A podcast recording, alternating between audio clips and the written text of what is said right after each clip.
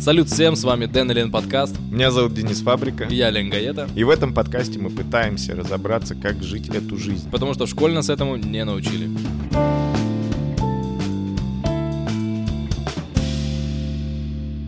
Сегодня мы в гостях у настоятеля церкви Анненкирхи, отца Евгения. Евгений, добрый день. Здравствуйте. Здравствуйте. Очень рады вас видеть, рады, что наконец-то эта э, запись у нас э, состоится, да, потому что мы, насколько я помню, некоторое, некоторое количество раз пытались перенести, состыковаться, графики у всех напряженные, жизнь у всех кипит, поэтому я очень рад, что мы наконец-то встретились и имеем возможность с вами поговорить на темы, которые нас очень сильно волнуют. И у меня сразу есть вопрос, э, кто такой настоятель церкви в современных реалиях?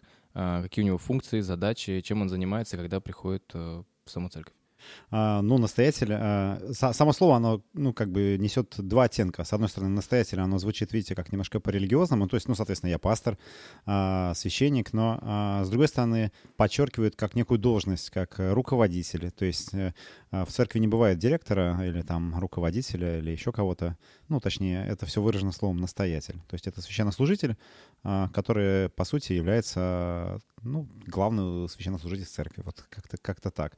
А, вот, что касается, когда я на работу прихожу, так когда я с нее никогда не ухожу. То есть иной раз, ну, я, может, и не в церкви, но все, но все равно я а, вовлечен в весь этот процесс. И даже не называется это работой, а часто в церкви это называется служением, подразумевая, что все, ты всю жизнь свою кладешь на алтарь этому служению, и дальше, так сказать, э, все время в нее вовлечен. Время от времени нужно сюда приезжать, время от времени сюда приезжать не нужно, но все равно я неизбежно, все мои мысли, все, в общем, мои интенции, они вокруг того, что происходит в Ананкирхе вот, как-то так. Из чего складывается распорядок дня настоятеля?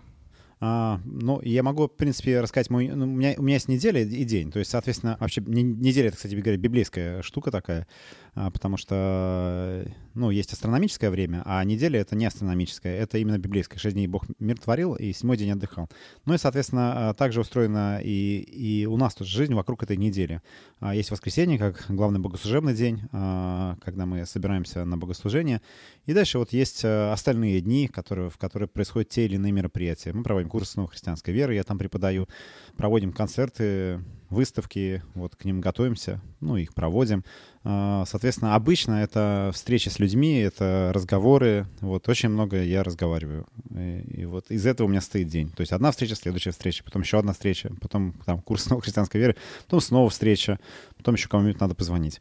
Вот, обычно так. Вы упомянули курс христианской веры, правильно я говорю? Курс основы христианской веры. Курс, курс да. основы христианской веры. Что это такое? Ну, есть христианская вера, а, мы являемся, мы живем в матрице этой христианской веры, потому что, хотим мы это или нет, наша культура, она с этим напрямую связана. Я сказал, что мы живем 7 дней в неделю, это же библейская штука. Один, один из этих дней называется воскресенье, напоминает нам о воскресенье Иисуса Христа, другой называется суббота, напоминает нам о шаббате. Это тоже, ну, как сказать, э, библейская штука. А мы живем в 2022 году от Рождества Христова, то есть э, и вся наша культура, вся наша матрица, весь наш язык, там, э, русский язык, он тоже во многом христианизирован благодаря Кириллу и Мефодию, которые перевели, собственно, Священное Писание с греческого на славянский язык и тем самым вот запустили этот процесс. То есть у нас очень много связано с христианством. Но, к сожалению, мы, живя в этих реалиях, совершенно не понимаем, что это означает, э, почему так устроен мир, э, ну вот, э, почему мы используем те или иные конструкты, там, не знаю, поставить во главу угла, умыть руки, там, друг познается в беде. Это что же, ну, как бы, по сути, библейские цитаты. Причем смыслообразующие в нашей жизни. Вот, и мы пытаемся э, вот весь этот э, разрозненный культурный пласт, который складывается у человека, ну, объединить в нечто единое целое, э, как в некую, ну, как бы мировоззренческую такую штуковину. И я считаю, что как раз курс новой христианской веры, он помогает человеку увидеть вот эти вещи, которые так в жизни происходят, и, ну, чуть-чуть лучше понимать. А, потому что, ну, вот здесь по-серьезному все связано с христианской церковью, и наше образование, школы, университеты, вообще все.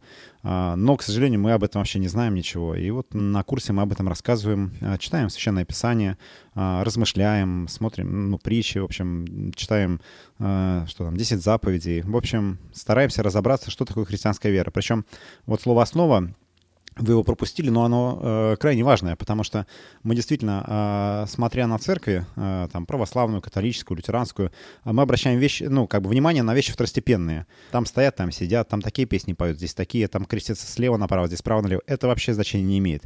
Это не фундамент нашей веры, это, ну, как если бы мы рассматривали дом, мы посмотрели, там, у вас там круглые окошки или квадратные, у вас там, ну, такие, там, в синий цвет он покрашен дом или в желтый, вот. А есть фундамент, то, на чем, собственно, этот дом стоит. И вот, вот этот фундамент фундамент, собственно, главным образом а, на нем стоит и православная церковь, католическая, и лютеранская, все церкви, которые называются христианскими.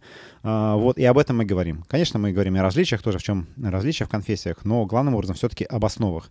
А, вот, потому что во многом это основы нашей жизни. А вы сказали, у вас э, большая коммуникация с людьми происходит, то есть постоянный поток общения. Мне интересно, как происходит коммуникация прихожан, вот э, непосредственно с вами, когда они приходят, потому что у меня это только образ из фильмов, когда, знаете, это кабинка, в одной э, части священник, в другой прихожанин, и он там высказывается, так исповедь называется вроде. Да, да. Или это, или мы неправильно думаем? Или так... а, ну, э, насчет кабинки. Дело в том, что вот кабинки, они попадаются в старинных лютеранских церквях, э, называется конфессионал. Ну, а слово конфессию — исповедь. Э, но у нас исповедь осталась, а кабинок нету. Вот. У нас исповедь происходит каждый раз перед богослужением, а это тоже есть. Но это меньшая часть общения, которая складывается. Ну, а, конечно, у нас есть исповедь, она перед богослужением происходит, но без кабинки. А, вот. А в целом общение происходит э, следующим образом. Вот если кому-то нужно там какое-то продолжительное время а, пообщаться, я, я всегда прошу, чтобы мне писали заранее, потому что а, вот вы сказали, что мы действительно, что вот сейчас мы 45 минут записываем или сколько там передачу, час, а, и мы действительно как бы со, со, состыковывали наши графики, и точно так же, ну, вот чтобы вот этот полчаса или час выделить на общение, нужно заранее вот договориться. И обычно они, ну, при, ну кто-нибудь, любой может на самом деле писать. Вот я об этом хотел да. уточнить. Э, смотрите, к вам может прийти любой прихожанин, прихожанин на исповедь. А если люди, например, не являются прихожанами церкви, и, допустим, вам пишут сообщение, Евгений, здравствуйте, вот есть потребность э, высказаться, там, на исповедь прийти. Бывала такая практика у вас? Ну, когда человек э, сторонний говорит прийти на исповедь, скорее всего, он э, не хочет прийти на исповедь, ну, точнее, он до конца не понимает, что такое исповедь. Он просто хочет прийти и вот какими-то своими болью души какой-то поделиться или, ну, получить какой-то совет, хотя я советы, честно говоря, не раздаю, поэтому с этим, ну, стараюсь быть аккуратным. Но бывают, мне постоянно пишут люди и говорят, можно с вами встретиться. Всем я говорю, напишите мне, давайте мы договоримся о времени и встретимся, потому что это единственный шанс э, просто прийти в церковь и, ну, сам, ну, так, э, со мной поговорить тоже можно, но обычно я не могу уделить там больше пяти минут, потому что, ну, вот так, ну, так получается, потому что я уже с кем-то договорился, я же не могу, ну, э, вот. Так что нет, любой можно написать, любой, любой человек, пожалуйста, пишите мне.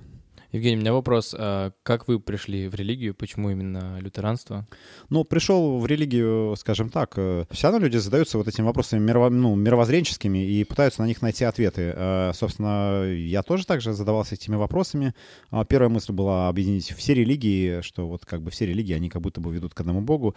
Но эти попытки привели к тому, что я стал атеистом, потому что это единственный знаменатель, по которому можно было все подвести, что ничего не имеет смысла. Ну, тогда я атеист.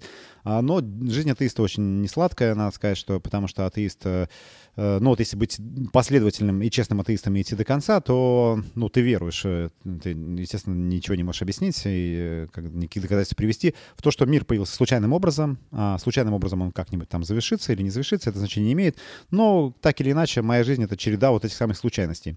Но стало быть этим самым обесценено каждый день твоей жизни, каждое решение, которое ты принял. А, встречаться сегодня нам, не встречаться, записывать передачу, не записывать, какая разница. А, Все это бессмысленно, потому что глобального смысла а, у мироздания нету. А, вот, это первая проблема, отсутствие смысла. А, вот, если я свою жизнь наделяю смыслом, это я сам придумал, то есть это я просто так придумал, а глобального смысла нету. Вот, но, но здесь есть противоречие, потому что каждый из нас видит смысл в маленьких вещах. То есть вы видите смысл в выпуске, в выпуске этого подкаста. Какой-то смысл видите. А дальше, ну, для того, ну, за ним есть чуть-чуть больше смысл. И э, меньше смысла — это вклад в больший смысл. Ну, а там в какой-то момент начинается туман, вот, и мы не понимаем смысла там мироздания. Окей. А, вот, то есть первая проблема атеиста — это жизнь без смысла. А вторая — жизнь без морали. Опять-таки, любые точки морали, которые мы определяем для себя, она все равно, ну, наша собственная. То есть нету вот, ну, как бы такого фундамента большого.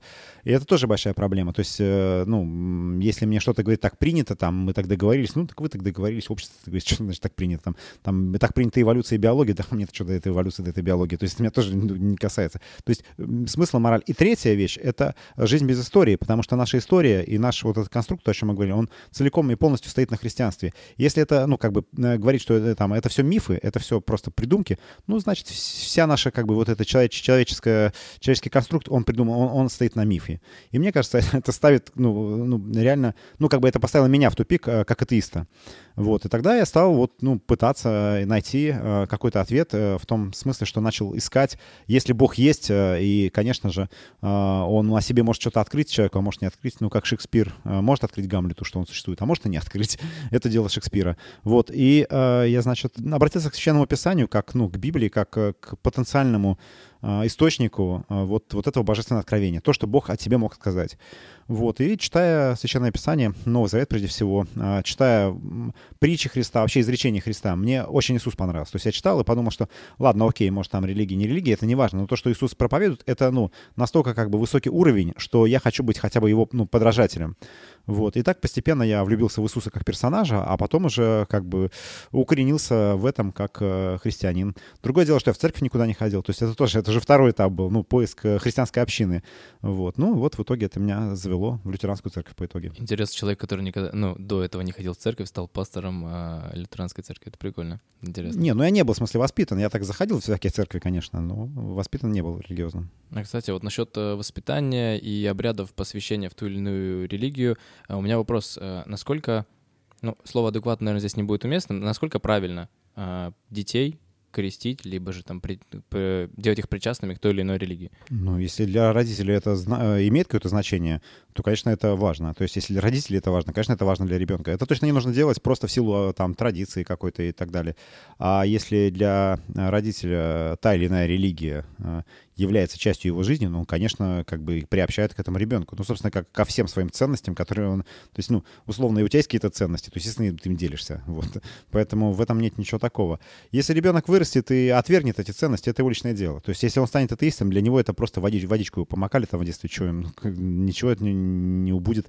Вот. А если он, ну, как бы станет верующим или там останется в этом, этой, ну, как бы вера родителей станет и его верой, то для него это уже будет что-то значить. Вот. Поэтому Поэтому я тут не вижу никаких проблем. А, в свободу человека здесь никто не влезает. Все равно мы, мы даем человеку имя, ну, потом он вырастает, он может имя поменять, а, обучаем его языку, он вырастает, может другой язык выучить, если, если хочет. Но все равно мы даем ему имя, обучаем его языку без его воли. То есть мы не ждем, пока он вырастет и скажет, я хочу говорить на эсперанто, и чтобы меня звали там, Пабло Пикассо. Ну, короче, э, это дальше дело человека, как, как ему дальше следует быть. Поэтому... Я, кстати, под этим углом не рассматривал этот вопрос, потому что единственное, что меня беспокоило, это как будто бы человек должен сам своим разумом дойти до того, что вот как вы, вы, поняли, вы искали себя и пришли в лютеранство. Ну, я был крещен в детстве. Так нет, э, все равно это происходит. И если говорить про особенности лютеранства, то как раз э, лютеранином человек становится не столько в силу крещения, хотя, ну, конечно, ну, скажем, в силу крещения он становится христианином, входит в вот эту большую, так сказать, так называемую христианскую церковь. А потом, когда он достигает определенного возраста, 14-15 лет, у нас есть такой обряд, который называется конфирмация, от слова конферм, подтверждение, ну, вот по-английски to confirm. Э, э, и он, он подтверждает, что та вера, в которой он был крещен, а, в котором был воспитан, теперь это его собственная вера. И это уже происходит, когда он достигает осознанного возраста. И он делает этот шаг. И это, ну, по сути, он а, на самом деле во время богослужения, перед богослужением читается символ веры, и он говорит там, да, вот я так верую, да, я так буду до конца жизни веровать. И после этого он входит в общение церкви, участвует в причастии, может там венчаться, быть крестным, то есть, ну, и как бы становится частью общины и частью церкви. То есть у нас э, это разделено на два этапа. То есть сначала он крестится в веру родителей, родители дают обещание воспитать его в христианской вере, а потом эта вера, когда становится его, он вот делает этот шаг через конфирмацию. Были люди, которые открещиваются потом как-то. Ну, есть же, получается, обряд как причастие, стать причастным. Крещение? Как... Да, да, А, а есть обратная сторона. Раскрещение, расторговление. Ну, я, я не знаю, как это правильно называть. Отречение от церкви. Ну, наверное. Ну, мы такое не практикуем. Но ну, очевидно, что люди, э, они крестятся и потом, ну, как сказать, уходят из церкви, расцерковляются, разочаровываются. Если для этого специальные обряды, ну, насколько я знаю, у, у язычников у некоторых есть, но у нас-то точно нет нет. вот человек, который ушел из церкви, это скорее как заблудшая овца, которая ушла из своего стада. Ну, вот если говорить библейскими этими образами, где там Господь наш пастух, а мы вот такие овечки. И дальше он ходит, этих овечек э, собирает. Э, а они все время разбредаются в разные стороны. И все мы, совершая тот или иной грех, мы все равно ну, как бы уходим. Вот. И потом мы возвращаемся. Вот Господь нам даровал целую заповедь, чтобы мы помнили день э, Господень и э, раз в неделю приходили в церковь. Это для того, чтобы мы просто не забыли, кто такой Бог. Потому что если мы это делать не будем, конечно, мы забудем и куда-нибудь уйдем. А это постоянно случается. Вот. Но как обряд мы такой, конечно, не практикуем. Никого анафеме не предаем, не расцерковляем и не раскрещиваем. Я хотел э, вернуться к теме курса, который проходит. Я так понимаю, он раз в год проходит, правильно? Или Три раза в год. Три раза в год. Э, и сейчас вот начался новый, да? да. да? Какие цели преследует церковь в этом курсе? А, ну, несколько целей. А, прежде всего, главная цель — это исполнить заповедь Христову, которая сказала, идите, научите все народы, крестя их во имя Отца и Сына и Святого Духа, уча их соблюдать все, что я им повелел. И вот там есть два, два раза слово «учите», то есть учите, уча. И есть один раз э, слово «крестите». Так вот, большинство из нас крещенные, но не наученные. И мы стараемся исполнить эту заповедь как бы хотя бы один раз, обучить э, человека христианской вере. А, это первое. И это основное, на самом деле. То есть это мы так делаем, потому что Господь нам повелевает это делать. А, во-вторых, конечно, для нас это передача нашей веры и сохранение ее. То есть как вера сохраняется? Она сохраняется через поколение людей. А, чтобы эта вера сохранилась, надо ее кому-то передать. То есть мы, окей, эм, кто-то передал ее нам. Мы стали верующими людьми. Мы тоже, нам тоже нужно ее передавать. Соответственно, люди приходят совершенно разные. То есть у нас, ну, это вот наши цели. А, но люди приходят со своими целями. То есть кто-то приходит просто послушать, кто-то идет, э, как э, для него этот курс является а, путем к воцерковлению. То есть вот как раз к тому, чтобы войти в общину. Так или иначе, после каждого курса кто-то присоединяется к нам. Но если говорить вот как цель, э, как можно больше лютеран через этот курс наделать, то все-таки это такая цель есть, но она скорее второстепенная первостепенная проповедь. То есть мы все равно, я считаю, что человек, который посещает этот курс, у него чуть лучше сложилось представление о христианстве, вообще, ну, как сказать, ну, в целом отношение к церкви у него чуть лучше, чем у человека, который, который на курс не ходил, который про церковь только в газетах читает или на каких-нибудь э, каналах э, YouTube смотрит. Вот, поэтому это очень важно, проповедь в широком понимании. Ну, потом кто-то, кто под конец курса понял, что кажется, я тоже ранен, ну, да куда нам деваться? Конечно, он становится нашим прихожанином. Но после курса мы обычно даем месяц или даже 40 дней, чтобы человек подумал, передумал, чтобы не принимал поспешных решений, чтобы не воспринимал курс как э, и воцерковление как обязательный итог этого курса.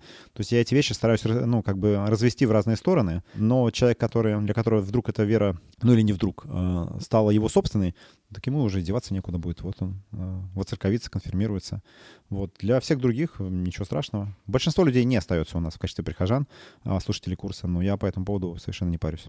А насколько важно прихожанам именно посещать само заведение церкви, либо же достаточно просто веры и, условно говоря, там домашних молитв каких-то? Или необходим человек, проводник и как? Ну, здесь не человек, конечно, важен. А, ну, дело в том, что люди, которые говорят, что достаточно молиться дома, они, скорее всего, дома тоже не молятся. А человек, который молится дома, он э, как бы и он, он сам хочет приходить, сам хочет э, искать людей схожих интересов. Ну, там условно есть там, не знаю, общество, не знаю, скейтбордистов, они вокруг скейтборда. Им, им, они могут быть скейтбордисты в душе, смотреть на ютубе ролики, не знаю. Сто процентов нет. Им надо, что ли, вместе собираться как-то. Вот, поэтому тут то же самое. А, то есть, ну, есть интересы, и потом, ну, ну ты когда с кем-то общаешься, это, ну, это тебя обогащает всегда. А, вот, соответственно, есть заповедь, есть заповедь, помни день субботний, чтобы там светить его, то есть один день ты уделяешь Богу. А, есть а, в Писании нам Павел пишет, что мы не оставляли своего собрания, то есть вот есть наша община, и это тоже является, ну, как сказать, община, которая сохранила для нас веру. И это тоже такое немножко эгоистичное восприятие религии, как то, что мне что-то дает. Но идея в том, что если меня это обогатило, я хочу, чтобы э, это обогатило и других людей, я хочу это дальше передать. Как это передается? Это передается церковью. А, то есть, и это возможно, когда люди объединяются, по-другому никак. Вот, поэтому э, я, конечно, никому-то, ну, это самое, никого не ругаю, если, ну, люди ходят, не ходят, это их собственное дело, это возможность, это, наоборот, это, ну, такая классная возможность прийти э, на богослужение, оставить, э, так сказать, вот этот ворох своих забот и работ э, где-то, и не быть рабом их, потому что это что же, эта заповедь нам э, как бы указывает на то, э, чем мы рабом являемся. Э, являемся ли мы работ, повседневных забот и, и работы своей. Вот. А мы в, каждый седьмой день делаем паузу, и так чик, спокойно, все, сегодня я иду в церковь. Вот. И это очень интересно, потому что церковь еще такое, такое место, которое объединяет вообще таких разных людей. То есть, ну, кого у нас только в церкви нет. Есть и студенты, и преподаватели, есть там и бизнесмены, и безработные. То есть, ну, вообще там и творческие всякие люди, и художники, и актеры. То есть, ну, вообще, ну, такой музыкант. То есть, ну, посмотрите, как, как пестрый состав, и там и пенсионеры, и школьники. Это, ну, это невероятно. И ты думаешь, вот, ну, какая, что нас еще может объединить? Вот как бы вроде ничего. И это действительно обогащает. Мне кажется, этот день паузы — это супер важно. Ну, то есть, реально, неважно, какой человек как себе это делает, но вот с помощью религии это можно отдохнуть немножко в воскресенье. Например. Я просто поделюсь э, с нашими слушателями. Той осенью я решил э, ходить на этот курс, про который мы сейчас говорим. И когда я поделился этими известиями со своими близкими, друзьями и знакомыми, они спросили, все ли в порядке со мной.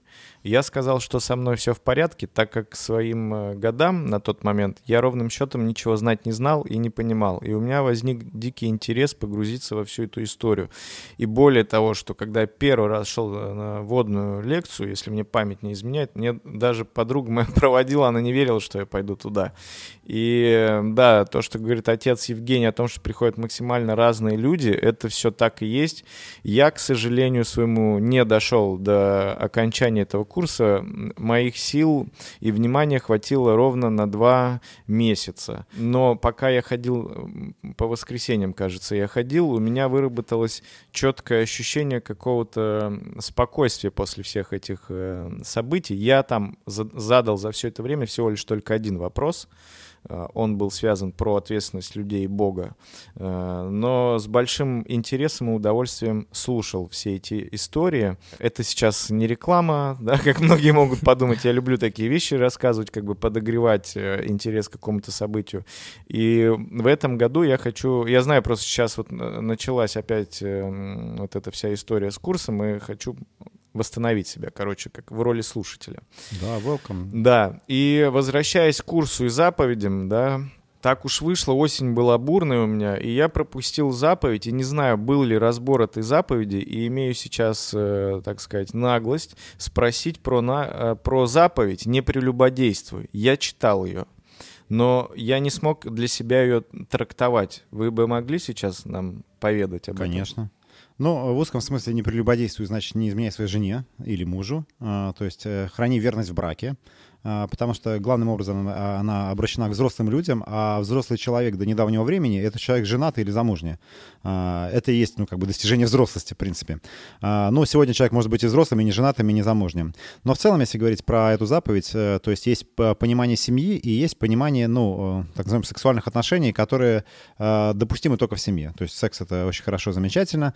Об этом говорят в церкви, прошу прощения. О том, что, что секс хорошо? Да. Ну, конечно, ну, это же очевидно. То есть об этом можно, в принципе, да. говорить. Но просто, ну, о чем мы, как бы, что мы называем этим? А, потому что э, мы можем к этому слову, Настя, вместо секса вспомнить слово «любовь». Сегодня так говорят, но мне кажется, это тоже надо а, разделять. Так вот, но отношения сексуальные, они возможны э, внутри семьи. И вот семья как некая такая совершенно особенная, ну, назовем это так, вот есть церковь как мистическая такой, какой-то мистический организм, объединяющий разных людей. И вот есть семья, это еще один мистический организм, который объединяет двоих, э, мужчину и женщину. Соответственно, в рамках этого э, вот допустимы такие отношения. Но мы понимаем, что у человека есть, ну, э, страстные помыслы всякие, блудные мысли и так далее, и это может его завести. И мы живем в обществе, где, собственно, оно даже немножко подталкивает как бы к этому, где это может быть не только внутри семьи, семьи. И дальше ну, Писание нам совершенно четко объясняет о, ну, о том, что, что, что из себя представляет не только не прелюб, ну, прелюбодействие как такое, но и блуд в целом. То есть вот есть в широком смысле понимание блуда. И здесь тоже надо понимать, что не существует никакой градации этого блуда, потому что, опять-таки, мы, вот, мы живем в таком типа консервативном обществе, где, с одной стороны, какой-нибудь, ну, там, условно, геем или лесбиянкам, ну, особенно геем скажут, там вообще хуже вас никого нету, а я вот нормальный мужик, э, хотя я хожу налево, там, типа, своей жене изменяю, но я, типа, нормальный мужик. Вот, но на, на самом деле, условно, э, там, не знаю, тут этот бедный гей, этот э, нормальный мужик, а, или молодая пара, которая сожительствует, они, ну, с точки зрения, ну, этой заповеди, находятся в равной степени в блудных отношениях. И брак — это единственное вот то место, где вот, э, вот, вот эта естественная потребность человека, ну, естественная и даже, ну, Богом данная, она может находить реализацию. И причем очень хорошую реализацию, которая подтверждается там, ну, деторождением. И можно сказать, что это исполнение первой заповеди, когда Господь говорит, плодитесь и размножайтесь. То есть э, это распространяется именно на физические какие-то отношения между людьми, правильно? Нет, ну нет, можно, конечно, это и широко смотреть, потому что это и, ну, у нас тут я был на одном семинаре интересном, и там говорили об измене, что измена может быть и психологическая, что это там заигрываешь с одной, как бы, но физически не изменяешь. Ну, нет, конечно, это и этого касается. Или там а, даже говорили о некой финансовой измене, что ты там втихаря где-то деньги тратишь, там на что жене не говоришь. Вот, но это тоже очень ну, интересно. Поэтому, конечно, это в широком смысле. Это касается там, не знаю, просмотра порнографии там или... Вот там, об этом да. тоже хотел спросить. Допустим, человек занимается тем, что продает свои фотографии на специальных сайтах всяческих. Э, он каким-то образом нарушает эту заповедь? А, свои обнаженные фотографии? Да, все верно. ну, я считаю, что да, потому что, ну, это тоже вклад, э, ну, в так называемую ну, эротическую или порноиндустрию, вот, э, которая, конечно, она сама по себе очень криминальная и очень такая мутная, связанная с работорговлей, то есть она, ну, как бы, ну, короче, у нее, ну, она сама по себе очень мутная. И вот, как бы, зачем делать вклад в это, как бы, э, и так подогревать, э, без того, мне кажется, общество, оно так у нас настолько растлено, что зачем это еще вкидывать туда фотографии. Еще у меня есть некоторое непонимание во всей этой истории, что вот есть заповедь, она гласит определенный свод правил. Допустим, человек не, не, ну, не должен изменить менять, если совсем уж простым языком говорить. Он это нарушил. Как он поймет, что он это, не знаю, там, почистит карму или будет за это наказан? То есть, когда у тебя есть действие, есть противодействие. То есть, да. понятно, это все у тебя в голове, там, мораль, нравственное, это, вот это все. Нет, ну, э, смотри, э, тут э, как, как подойти? Любую заповедь можно нарушить. Э, вот Христос говорит, что всякий, кто посмотрел на женщину с вожделением, уже прелюбодействовал с ней. А, то есть, если ты у тебя просто много это... раз мы ее нарушали. Тогда. Да, да. если если у тебя фантазия на тему, это ну как бы твой твой личный грех. А, его надо перед Богом исповедовать. А, если э, ты женат и изменил своей жене физически, то ты а, совершил грех а, против Бога и против своей жены. Потому что жене давал обещание а, быть верен, верными. И даже, ну, просто в ЗАГСе это тоже обещание дается.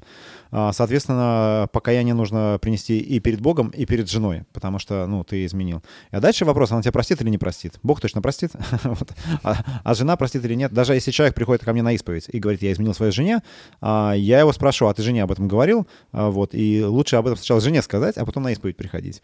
А, вот, что э, так тоже нельзя скрыть, ну, как бы, тем самым ты немножко, ну, как бы скрываешься, понимаешь, э, вот. А если ты согрешил против человека, то нужно покаяться перед человеком, конечно.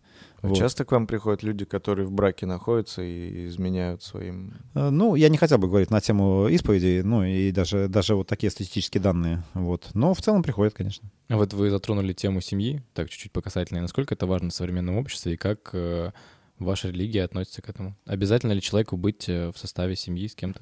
Нет, ну вообще надо сказать, что семья — это библейское понятие. Мы говорили о днях недели, это библейское понятие, мы им живем, как бы мы можем не быть христианами или там евреями, нас это может, ну, как бы не волновать, мы все равно живем эти 7 дней в неделю.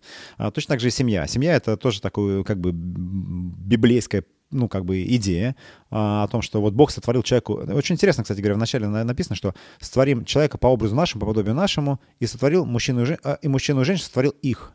А, сотворил его, мужчину и женщину сотворил их. Вот так, его, их. Вот так вот, местоимение. То есть он как бы творит человека, а по итогу творит э, семью мужчину и женщину. А, и вот мы видим, что в самом начале творения Бог творит человека, мужчину и женщину, как, вот, как, э, как семью. Соответственно, это то, что мы находим вообще в самых э, первых строчках Священного Писания, и то, что дальше сопровождается на протяжении э, всей жизни, ну, как бы всей человеческой истории. Вот это представление о семье. Соответственно, мы к этому относимся именно так, что это, ну, это не просто, ну, некое такое, там, не знаю, юридическая штука, там, договорные отношения, как мы можем вступить в любые договорные отношения. И вот такое, мы вступили в такие договорные отношения, что там, типа, все мое твое, все твое мое, вот мы еще и живем вместе и спим вместе. Но это больше, чем просто договорные отношения. Это именно вот, э, даже Христос сказал, что, что, что Бог сочетал, говоря про брак, то человек, да, не разлучает. И вот мне представляется себе это в виде таких элементов, что есть мужчина и женщина как песок и цемент, и есть Бог как вода, которая это все скрепляет. То есть пока они там, условно, помолвлены и готовятся к свадьбе, они типа вместе их сыпали, но их при желании можно разделить. Но потом, когда туда добавляется вода, это получается такая бетонная такая штука, которую, ну, нормально не разломаешь. Соответственно, когда нарушается вот это, вот это принцип брака, это всегда вот как, ну, что-то такое, ну, нехорошее, нездоровое. Вот, поэтому а, я считаю, что, ну, э, не, говорю, что там сегодняшнее общество, вчерашнее общество, это важно, как любая Божья заповедь. То есть заповедь «не убей», она не важна в каком обществе. Хоть ты живешь в фашистской Германии, все равно заповедь, она важна, даже если она пренебрегается. Даже если она не там пренебрегается по отношению к какому-то народу. Нет, такая заповедь есть все равно, она все равно важная. Поэтому семья — это важная. Вот. Э, другое дело, что по ней наносится постоянный удар по, ну, по, по институту семьи, э, говоря там, ну, там, о так называемой, там, не знаю, там, свободной семье, там, или э, гомосексуальной семье, или еще какой-то семье, или которая, ну, не семья. Ну, в общем-то, люди могут жить в любых договорных отношениях или без них. А сегодня, ну, настолько мир свободен, но это не означает, что христиане должны в этом участвовать. То есть я не хочу участвовать в, в таком. А, и это тоже, я хочу, чтобы за мной такой выбор остался. Вот, поэтому так. Вы сказали, что, получается, Бог создал их, то есть как будто бы эти позиции мужчины и женщины, они абсолютно равны. Но Да. тем не менее мы живем в обществе, где еще со времен, не знаю откуда, прям царя Гороха и Совка, осталось, что все-таки патриархат какой-то у нас. Как вы к этому относитесь, и кто в семье должен быть главный, или это равенство какое-то? Вот, э, эм, я вижу это так, э, но назовем это так, это моя, мое личное э, мнение. а, Не воспринимайте это как мнение, там, не знаю, церкви или что-то такое, потому что иногда священник что-нибудь ляпнет, а потом тебе говорят, вот, смотрите, вот что в церкви воспринимает. Но мое мнение относительно этого вопроса. А, Когда Бог творит мужчину и женщину, он, творит их равными. А Женщина называется помощник, э, помощником, то есть, э, что Бог творит достой, не на что достойного помощника, Бог творит вот Еву для Адама. А, Но вот идея помощника, она тоже в Библии рассматривается так, что про Бога самого сказано, что он скорый помощник в бедах. То есть мы воспринимаем помощника типа «принеси, подай» и «постирай носки». Но если Бог сам про себя говорит, что он скорый помощник в бедах, то здесь помощник — это скорее тот, кто восполняет то, чего нам не хватает. То есть э, вот э, мужчина, он как бы сам по себе неполноценный, ему нужен вот э, тот, кто восполнит то, что ему не хватает. И женщина точно. И вот вместе они создают вот этот единый организм, еди- ну, некая целостность. И они равны в этом. Но это было до грехопадения. А потом, после грехопадения, а, когда ну, Ева, искушаемая а, зме- э, змеем, приносит э, плод Адаму, и он как бы тоже подается этому искушению, Господь говорит, что э, муж владычествует над женой. И это тоже повеление Божье. И э, здесь, вступая в брак, действительно, э, в браке мужчина господин э, жены. Но в этом-то и проблема. То есть это проблема мужчины, скорее, а не женщины.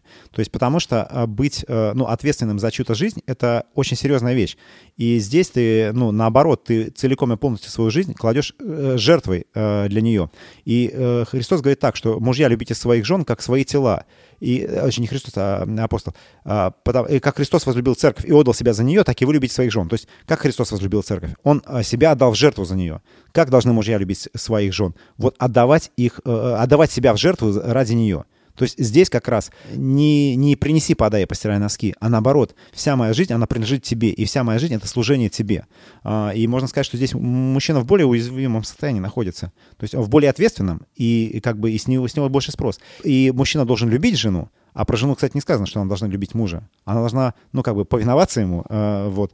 Э, и сегодня многим это не понравится, но все равно в семье вот эта иерархия, она очень важна. Потому что если ее нету, очень тяжело до чего-то договориться, если нет того, кто по итогу примет окончательное решение. Это как там, ты любишь черное, я люблю белое, и мы выберем серый. То есть мы выберем то, чего, что не нравится ни тебе, ни мне. А, вот. А, но кто-то должен, ну, как бы выбрать. Поэтому, если а, я люблю черное, моя жена любит белое, то мне придется выбрать белое. Потому, потому что я хочу как бы ей служить. Вот, э, вот так вот так, так это устроено. Очень искаженное у нас понятие касаемо патриархата в России, абсолютно. Ну, дело в том, что да, может быть, да. И вообще надо сказать, что, ну, а, опять вот эта идея феминизма, она тоже рождается на самом деле в церкви. И вообще, как бы церковь, она женщине дает совершенно уникальную роль. И если читать Новый Завет, э, там женщины, они вообще самые большие герои. А, То есть мы читаем, когда Христа предают, апостолы все разбегаются, а женщины следуют до самого креста. То есть они с ним до конца. А, Женщины становятся первыми свидетелями воскресения, когда они приходят э, к пустому гробу. И это тоже достаточно необычно для античного мира, потому что в том-то и дело, что язычество, оно не воспринимало там условно а, женщин, женское свидетельство как равное мужскому. Но в том-то и дело, что женщины первые свидетельствуют о воскресении Христа. И действительно, в Писании, наоборот, она э, ну, максимально его выводит из вот этого поля, ну, как бы из второстепенных ролей и ставит, наоборот, на, на, на первостепенные.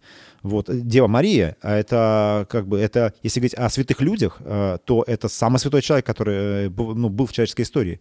Вот. Так что нет, женщина... То есть иногда церковь приписывается то, что, конечно, ну, не существует. Но если говорить о семье, опять-таки, не всякий мужчина командует всякой женщиной. Не то, что я вышел на улицу, там, типа, ты женщина, видишь, я мужчина, ты, типа, слушай меня. Естественно, она мне скажет, иди ты в баню. И будет права. А, это, ну, как сказать, это иерархия, она в семье, между мужчиной и женщиной. И об этом а, у нас, ну, обычно договариваются до свадьбы. Это тоже ва- важно, важно обсудить. Лучше Да, на да. Да, да. А еще у меня э, такое наблюдение случилось, что настоятель, он мужчина, А женщины принимают такие должности? Существует такое в Ну, у нас в церкви нет. Ну, вообще в традиционных церквях нет. А, Этому тоже есть библейское обоснование, и, ну, и библейское учение. Почему так? То есть есть, ну, более либеральная церковь, назовем это так, и там может быть пасторами женщина и всякое такое. А, Вот. Но это вот так называемое, ну, либеральная. Но, эм, условно, в либеральной синагоге бывает и равин женщина, или ли- есть либеральные мечети, где есть мула женщина. Но это, ну, скажем так, это не библи... ну, все-таки библейский принцип говорит о том, что священником должен быть мужчина. А, Ряд причин. То есть мы находим там в Ветхом Завете есть левиты, которые мужчины, э, служители храма, А апостолы, они мужчины. А Вот потом, ну, когда выбирают первых там диаконов, э, пасторов и епископов, все они мужчины. И так, ну, традиционно, в принципе, э, это существует до 50-х годов, и после войны это вот как бы так немножко пацаны, а что, а что мужчины? Давайте тоже женщины, вот тоже, вот, когда что, женщины там ру- руки вверх не могут поднимать во время молитвы, или там читать текст молитвенника, или там проповедь не могут сказать. То, конечно, могут. Но все равно, вот как, почему-то так Господь установил. А, это как, ну, евреям, не знаю, пейсы отращивать. Тоже, типа, типа зачем евреям пейсы отращивать? Ну, вот у них так, такие правила, пейсы они отращивают, что не хочешь, не отращивай. Вот. И у нас тоже есть, ну, определен- определенные правила, которые Господь установил, и мы стараемся их придерживаться. А, Иногда мы, ну, понимаем их до конца, а иногда не понимаем. Я не считаю, что женщина она не способна сделать вот то, что делает священник. Способна, но все равно Господь так установил, значит, значит так, ну, ну, как бы а, я должен этому подчиниться. У многих есть стереотип, что пастор или священник — это взрослый человек. Вот. Ну, обычно есть ли да. какой-то порог входа, во сколько можно стать э, человеком, проповедующим ту или иную религию в церковь? Мне кажется, в нашу семинарию примина- при- принимают с 18 лет. То есть как только стал совершеннолетним, пожалуйста. Да, можете поступить в семинарию, отучиться 5 лет, и по завершению, э, если все нормально, тебя руку положат. То есть 20 с небольшим, э, в принципе, да, вот. То есть по факту как, как институт закончить? Ну, так есть- это по факту есть институт. В Израиле Евгений недавно был, я видел. Да. Да, повезло. А расскажите, чем вы там занимались? Это как-то связано с э, церковью или это просто был... Да, это связано с церковью. Дело в том, что в Израиле у нас есть э, русскоязычная община небольшая, где служит наш пастор. И вот я навещал эту общину, навещал пастора. А, И дело в том, что Израиль был закрыт последние два года. Соответственно, я там был два года назад, вот э, весной 2019 вот последний раз я там был, уехал, после этого Израиль закрылся, один из первых. И получается, община, она а, стала отрезанной от всех остальных наших общин. То есть у нас есть, условно, в Калининграде тоже, но, но Калининград хоть отрезан, туда летать можно всегда. Вот. А Израиль вообще туда ни- никто не ездил. Вот, ну, кро- если только у тебя там виза вот там студенческая или, ну, какая-то рабочая, то есть ты можешь поехать. А просто съездить навестить не получается. А я, ну, как руководитель миссионерского отдела, в принципе, ну, так вот стараюсь э, навещать э, разные наши общины. И вот, э, собственно, как только стало возможно туда съездить, э, практически вот первым делом я туда и поехал. Поэтому я там был только потому, что вот там меня не было два года. Ну и вообще никого там не было, я, ну, как из нашей церкви. Вот, поэтому вот просто навещал, да. Ну и гулял заодно, и блог снимал. На блог, блог, блог мы подписывайтесь, он великолепен. Вот только как раз к этому и вел, о том, что узнали мы про Израиль-то. И я просто не видел такого еще у других. Современный Да, пастор, да? Да, нет, полно, у православных полно. Да это делают тоже, ну, я считаю, что надо максимально это делать, потому что э, делаю это от безысходности, потому что никто другой не делает. Если бы у нас было в церкви там больше блогеров, я бы точно этим не занимался, вот, но все, потому что никто не делает, вот, э, приходится, в общем, снимать, монтировать, это реально так заморочено, вот, вы бы знали. Ну, может, знаете? мы, мы знаем, да. но каждую неделю надо этот ролик смонтировать. Я его сам монтирую. Ну, иначе мне просто неудобно. Вот. Но зато э, это приносит ну, много и радости тоже, потому что это оставляет э, память э, в истории того, что происходило. Вот мы год снимали этот, э, мы назвали это сериал, ну, по сути, это как э, в виде блога, э, про все, что происходит в Ананкирхе, вот мы так по чуть-чуть снимаем. И вот я м, год э, отсмотрел, который был, думаю, о, так интересно, столько всего, а если бы я не снимал, ничего бы не осталось. Вот, поэтому это как и такой архив, э, летопись, вот. И действительно, что в Анненкирхе много чего происходит, потому что я у вас видел, кажется, фотографию с Noise MC, если мне память не изменяет. Да, э, был. Дело в том, что был такой как бы съемки, ну как бы концерта, ну без зрителей, я не знаю, как это назвать. Это и клипом не называешь, и концертом не называешь. Вот что-то среднее. А, м, Посвященный Мандельштаму. Мандельштам тоже очень интересный такой поэт, э, еврей по происхождению, а, но а, принял христианство. а, Вот, а, А осознанно. такое возможно, да? Ну, конечно, да. Нет, да, конечно. Крестился в Выборге, э, в методистской церкви, вот, и, ну, такой он достаточно религиозный человек. И вот был съемки такие, что как бы разные современные исполнители, ну, SMC, Перес Бенд, еще кто-то, я тоже не помню, кто еще. Они читали стихи ну, э, Мандельштама, песни на, на его стихи исполняли, поэтому можете найти. э, э, Там несколько песен Noise MC записал э, на его стихи. Да. Я просто еще спросил про то, что много чего происходит в церкви. Я, кажется, никогда еще не видел, что в церкви есть и выставки, и концерты, то есть И такая... кафетерий, и Да, вообще, да. это- Как будто бы это не вяжется с привычным Да, пониманием церкви у многих людей. Ну да, но э, это время тоже такое, потому что сейчас нету, ну вот то, что я наблюдаю, нету монофункции чего бы то ни было. То есть если раньше заправка, там заправляли бензин, а сейчас на заправке можно душ принять, там, ну уже не говоря о том, что можно купить продукты там или поесть. А, вот. Если библиотека, это место, где берут книги, а сейчас там делают разные коворкинги, там. Я, вот в Хельсинки была классная библиотека такая а, новая, там пятиэтажная, и книги я еле нашел. То есть там книга вообще, книгами вообще не пахнет, хотя это называется библиотека. А, то есть там место для тусовок, какой-то такой парк, это детская комната, какие-то компьютерные классы, какие-то там швейные машины, ничего себе. Вот. И вот эта монофункция чего бы то ни было, она а, как будто бы ушла. И вот дальше вопрос, а, а чем может быть еще церковь полезна, кроме ну, своей основной функции проведения богослужения, молитв и так далее. А есть ли еще что-то, что мы можем совместить в своей деятельности, чтобы наши двери были открыты? И вот мы ищем эти формы, что мы можем совместить. Можем ли мы проводить, проводить выставки? Я считаю, что можем. Тем более наши выставки, они такой религиозной направленности. Вот скоро будет от Песха к Пасхе. Будем рассказать о Пасхе, как раз вот в преддверии э, Пасхи. То есть выставками у вас как бы внутри есть кураторская группа, я так понимаю, и они э, Да. постоянно занимаются сменой вот этих экспозиций, да? Да, да. А если человек э, захочет провести какую-то свою выставку, он может к вам обратиться? Или... Нет, к нам можно обратиться по любому вообще вопросу, даже по вопросам, которыми мы не занимаемся. Просто мы им скажем, что мы этими вопросами не занимаемся. Вот, а обращаться к нам можно как угодно. Но к нам регулярно обращаются с, с выставками, с, там, со съемками клипа, с, там, не знаю, с концертами разные.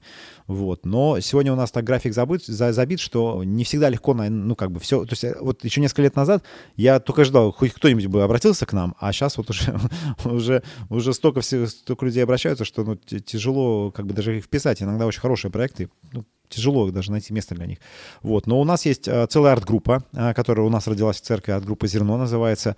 Она, собственно, занимается вот этими большими выставками. Дальше у нас есть еще арт-комитет, э, который занимается концертами, мероприятиями, вот так далее. Ну, в общем, я не вижу противоречия в том, что чем мы занимаемся, выставками, концертами, кафетерием, чем бы то ни было, э, с тем, ну, с нашей основной функцией. Все это наоборот, делает порог между церковью и обществом ниже, а, позволяет, наоборот, вот когда мы, мы объявляем курс новой христианской веры, вот ты сказал, что, ну, как бы не реклама, но здесь я э, хочу похвастаться, что мы и не нуждаемся в рекламе, потому что когда мы объявление о том, что мы этот курс начинаем, к нам записываются там 200 человек сразу просто, ну, или там за два объявления, и мы вместить их-то их не можем. То есть, ну, э, поэтому каждый набор курса у нас просто сразу огромное количество людей записывается. Э, Вот. И этому я очень рад. А почему они записываются? Это потому что они к нам приходили на концерты, на мероприятия. И уровень доверия, он уже, ну, хороший сложился к тому, что, ладно, ребята, этим, эти, как бы, не знаю, там, я не знаю, не, в те, кто не затянут, квартиру им отписывать не надо. В общем, нормальные ребята, им можно доверять.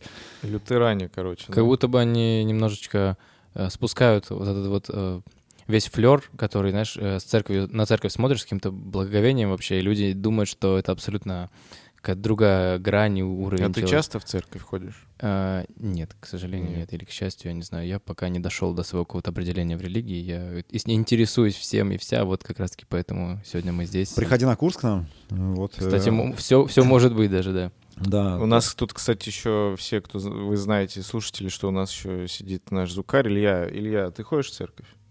Илья тоже не ходит в церковь. Ну, не буду лукавить, я тоже последний раз только прошлой осенью ходил, собственно, на этот курс. И что меня и удивило, получается, что большинство моих знакомых вообще никаким образом не причастны и не имеют потребности узнать эти данные. Из-за этого создается иллюзия о том, что вообще ну, как Ничего бы не целый, существует. целый да, и пласт поэтому я к тому, что как раз Аннен Кирхе занимается и выставками, там, и концертами, и курс ведет. Ну, Просвещением, да, так сказать. Это тоже очень важно, потому что проблема вообще человечества в том, что э, те вопросы, э, на которые человек ищет ответы, он даже сам себе их не ставит. Ему ставит, ну, как бы общество эти вопросы ставит. А, нам тоже одна девушка пришла, говорит, я пришла э, на курс, потому что хотела узнать, как э, там э, церковь относится к геям, к вот этому всему. А потом на курсе поняла, что меня этот вопрос вообще-то не интересует. То есть, понимаешь, есть, ну, э, условно, некая повестка современного общества, э, которая тебе ставит, что тебе нужно иметь э, отношение, там, не знаю, к дорогам или не дорогам, геям, не геям, то есть, и ты почему-то должен иметь мнение относительно этого вопроса. А вообще вопрос, ну, как бы, а тебя реально это интересует? Тебя, ну, как бы, ну, наверное, есть люди, кого это интересует, но э, задается какая-то повестка. Ну, если мы собирались здесь сто лет назад вокруг этого стола, мы бы рассуждали, вот, ну, как ты относишься там, к учению Карла Маркса, вот, э, что ты считаешь, вот, про пролетари, пролетариат, там, ну, надо ли делать революцию и так далее. То есть сто лет назад людей вот это вот все интересовало, и у них такая повестка была. Сегодня такая другая повестка. Эта повестка, она меняется. Мне 40 лет, за мое время, ну, как бы, в моей жизни эта повестка сменилась несколько раз. То, о чем думает общество, те этими вопросами вокруг крутится вся жизнь. Так, блин, а вопрос, а реально это вообще важные вопросы? Я сейчас всю жизнь потрачу, отвечая на какие-то вопросы, на которые мне вообще изначально не было интересно искать ответы. А вопросы мировоззренческие, они в том-то и дело важны. А что, окей, а что важно на протяжении всей человеческой истории? Что важно сегодня, сто лет назад, когда люди Карла Маркса обсуждали, или там 300 лет назад, 500 лет назад, 1000 лет назад? И что будет важно через тысячу лет? Уж если тратить свою жизнь так на что-нибудь стоящее, вот все равно жизнь мы проживем, все равно на что-то потратим. Блин, не хотелось бы ее потратить просто на ничто. Это мне самое тупое, вот что, на что можно жизнь потратить. И тем более, ну, как бы отвечая на те повестки, которые возникают. Вот, поэтому э, мне пофигу, на, честно говоря, на большинство вопросов, ну, которые сегодня в обществе обсуждаются. И которые мы задавали. Вы задавали очень хорошие вопросы, между прочим, очень хорошие. И, э, ну, все равно, ну, нет, я на них отвечаю все равно, потому что люди с ними приходят. вот. А, но опять-таки, а, ну, отвечаю, ну, ну, смотря на Священное Писание, потому что это, это ну, некий такой фундамент, на, который, на котором мы строимся. Но повестка все равно задается не нами. Вот, с большим сожалением. А у меня да личный Или вопрос. Не, не, с сожалением. Что нас всех э, ждет в конце? А, когда? Все умрем, все умрем, это, то, это точно. Вот а, я на отпеваниях вообще каждый, ну, блин, ну, э, в год по много раз бываю. Поэтому я точно знаю, что все будем в гробу, а, люди будут стоять вокруг нашего гроба с непонимающим взглядом, типа, а что такое происходит? Только мы недавно вроде созванивались, сейчас мы его в землю закопаем. Вот. И рано или поздно мы, каждый из нас в этом гробу окажется, и, э, и, и вокруг нас будут стоять люди с непонимающим взглядом и пытаются отвечать на этот вопрос.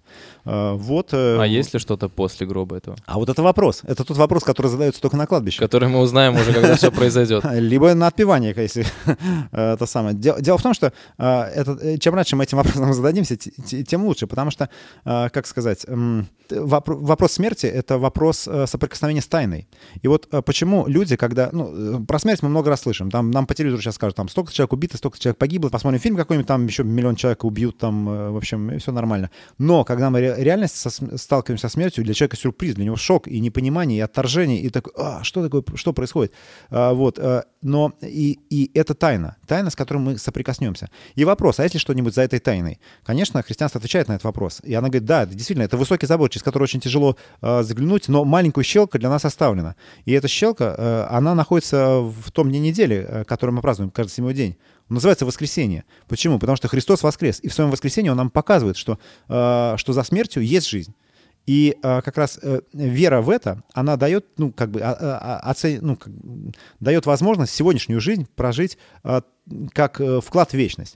То есть я прожил сегодня день, это, ну, не еще, это еще, не еще один ближе день к моей, к моей смерти, а это просто еще один день моей вечной жизни.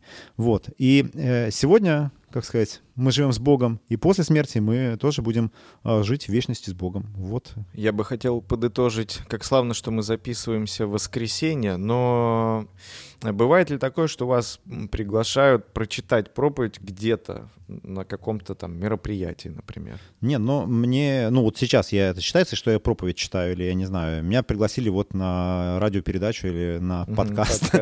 Ну главное не телепередачу. Я что-то говорю, на телепередачу тоже приглашают, вот тоже а, что что-то говорю, что это говорю. Бывает приглашают на собрание какой-нибудь, не знаю, городской администрации. Там надо выйти сказать что-нибудь чиновникам. А, вот бывает приглашают на какую-нибудь выставку, там, на выставке что-нибудь. Это я везде что-нибудь Хорошо, болтаю. я тогда э, после... Да, я клонил к панк-року. Э. А, на... да, да, на рок-концертах.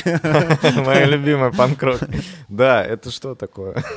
Да, слушайте... Э... Какая-то претензия звучала. Что такое, панк-рок? Нет, это не претензия. Просто я когда увидел, подумал, Вау, ну то есть... Р- Разрыв шаблона Да, полный. у меня просто, я думаю, это- как это? А, Ну, я сам не напрашивался. Дело в том, что я, ну, э, организатор концерта, я не знаю, мне кажется, мы виделись до этого. Я, я, я уже, ну, как бы очень слабо отслеживаю людей. Э, Вот, ну, зна- бывает, знакомишься, знаешь, что-то происходит, а потом тебя куда-то приглашают.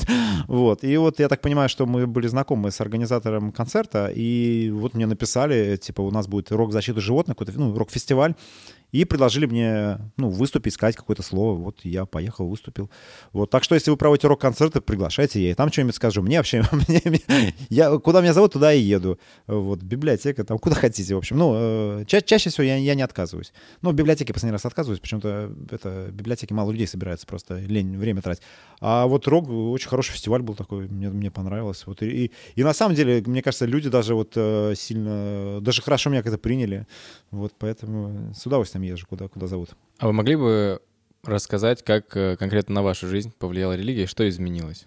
Нет, только религия это дело такое, что а, это, это, ну, как бы, это она затрагивает вопрос мировоззрения. А вопрос мировоззрения это вообще ключевой вопрос жизни. А, Потому что мировоззрение определяет то, на что ты тратишь свою жизнь, то, как ты принимаешь свои решения и так далее. А, Вот. И на меня это, конечно, главным образом повлияло, потому что я как раз в церкви нашел, ну, можно сказать, ну, некий стержень и смысл вообще. То есть это вот э, очень хорошо сказано про Христос говорит про, по- ну, как бы про своих последователей, вы соль земли. И вот идея соли, она, мне кажется, она очень хорошая, потому что соль — это как вот есть, знаешь, суп там сварил без соли, он такой пресный, такой невкусный, а чуть-чуть соли добавил, и оно, оно, оно везде проникло, и сразу как бы наполнился вкусом. И вот, мне кажется, э, христианская религия, она именно такая.